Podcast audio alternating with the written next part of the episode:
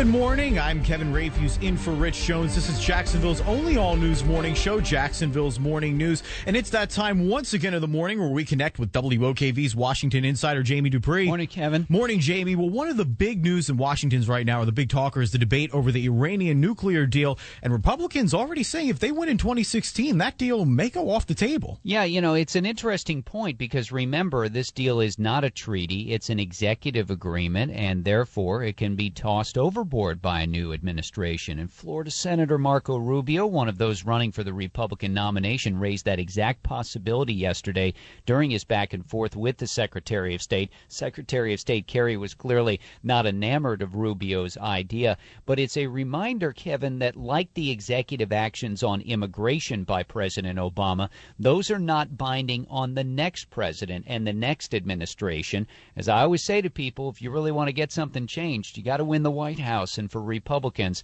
it's an obvious thing on Iran and on immigration. If they want to change things around, they've got to get in charge of 1600 Pennsylvania Avenue. Absolutely. And speaking of other Republican presidential candidates, Donald Trump is staying in the news, and we know his stance on immigration has raised a lot of eyebrows, and that debate continues today as well in Washington. Yeah, it does. I mean, yesterday he did make noise on that, not just with his trip down to the border near Laredo, Texas, but also in an interview, Trump raising the possibility that he might run as a third party candidate for president, which I think would really hurt Republicans. There was a poll out, in fact, this week that showed Hillary Clinton winning easily in a three way race involving her, Jeb Bush, and Donald Trump. On immigration, late yesterday, a bill was approved in the House of Representatives that would crack down on so called sanctuary cities, as the House voted for a GOP plan that basically says to those jurisdictions if you don't cooperate with the feds on illegal immigration, then you're not going to get federal aid for law enforcement. And that bill now goes, Kevin, to the U.S. Senate. And last but not least, we've got a cool blog on WOKV.com that you wrote about a little behind the scenes of the Capitol where you're getting some love from House Speaker John Boehner. Yeah, we uh, we had a little going away uh, party yesterday for an AP reporter, a guy named David Espo, who's been up uh, on the Hill for 40 years. He first came up during Watergate to cover that,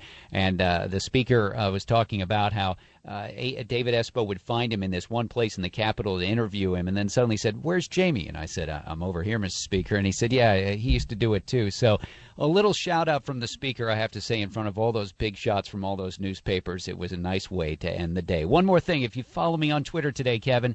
Maybe you can be my 100,000th follower. Almost there. More on Twitter at Jamie Dupree. Oh, it's a big mark. You should give give a little prize out for whoever hits that 100,000. yeah, sure. We'll do that. Yeah. Absolutely. Thanks, Jamie. We'll connect again on Monday. WOKV News Time is 826.